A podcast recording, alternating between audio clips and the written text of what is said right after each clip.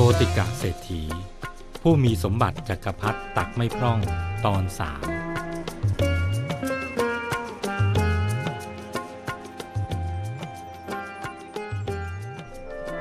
ฝ่ายพระเจ้าอาชาติศัตรู หลังจากกลับสู่พระราชวังแล้ว ยังคงมีความคิดที่จะยึดเอาปราสาทของท่านโชติกาเศรษฐีอยู่เรื่อยมา กระทั่งเมื่อพระองค์ทรงเจริญวัยขึ้น เป็นเจ้าชายผู้มีร่างกายแข็งแกร่ง ได้คบกับพระเทวทัตและทำการปรงพระชนพระราชบิดา คือพระเจ้าพิมพิสารผู้ให้กำเนิดของตนเสีย เมื่อได้ขึ้นครองราชสมบัติแล้ว ทรงวางแผนที่จะไปยึดเอาปราสาทและสมบัติทั้งหมดของโชติกาเศรษฐี พระเจ้าอาชาติศัตรูได้เสด็จไปยังปราสาทของโชติกะ ร้อมด้วยเหล่าทหารจำนวนมาก แต่เมื่อเสด็จไปถึงเท่านั้นกำแพงแก้วที่ใสกระจ่าง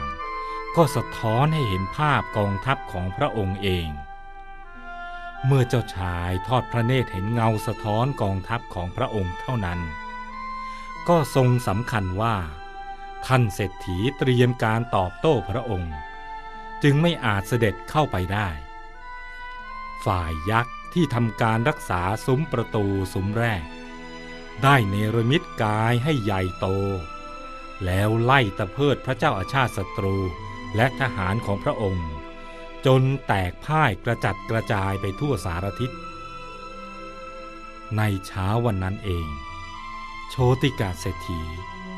ได้บริโภคอาหารแต่เช้าตรู่แล้วไปยังพระวิหารเพื่อเข้าเฝ้าพระบรมศาสดา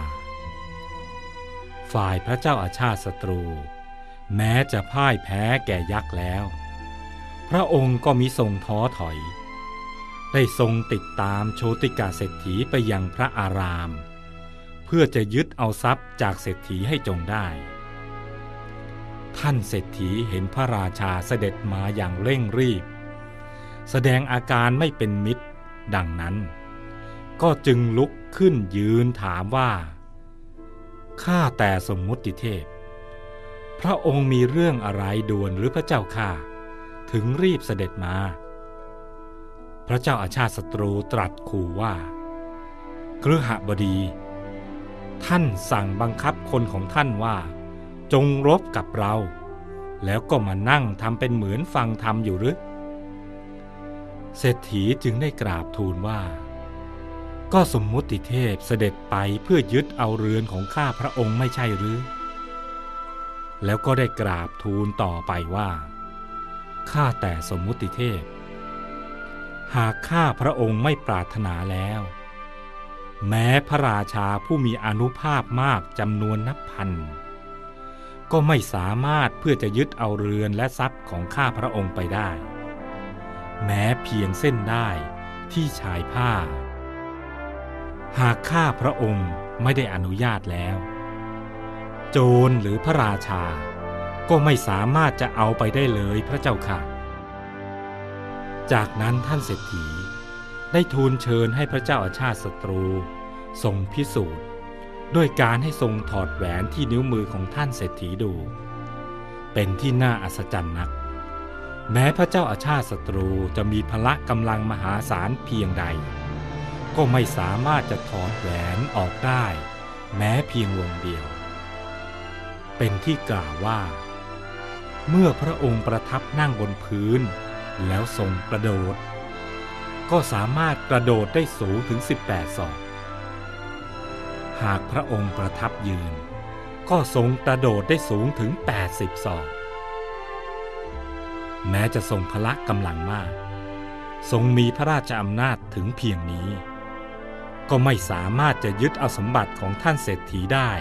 แม้เพียงชิ้นเดียว ครั้นแล้วท่านเศรษฐี จึงทูลให้พระเจ้าอาชาติศัตรู ทรงลาดผ้าสาดกลง แล้วท่านได้ทำนิ้วทุกนิ้วให้ตรง แหวนเหล่านั้น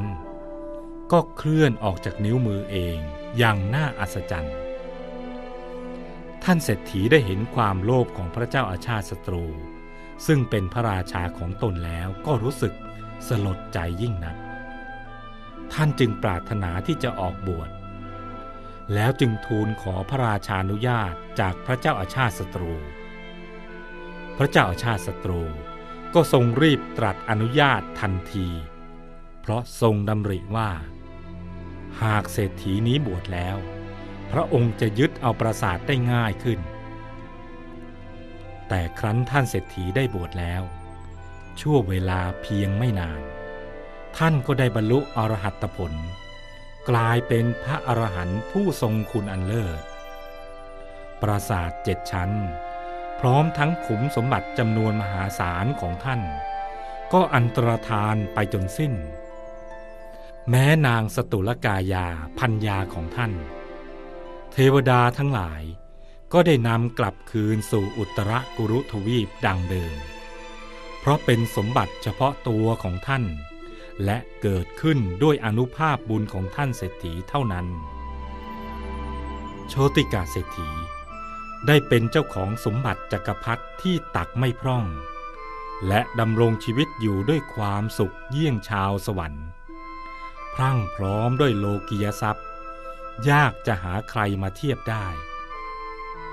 แต่เมื่อถึงคราวออกบวช ก็สลัดตัดใจได้ ไม่อาลัยไม่เสียดาย นับเป็นผู้สมบูรณ์พร้อมในทุกสิ่ง ทั้งทางโลกและทางธรรมโดยแท้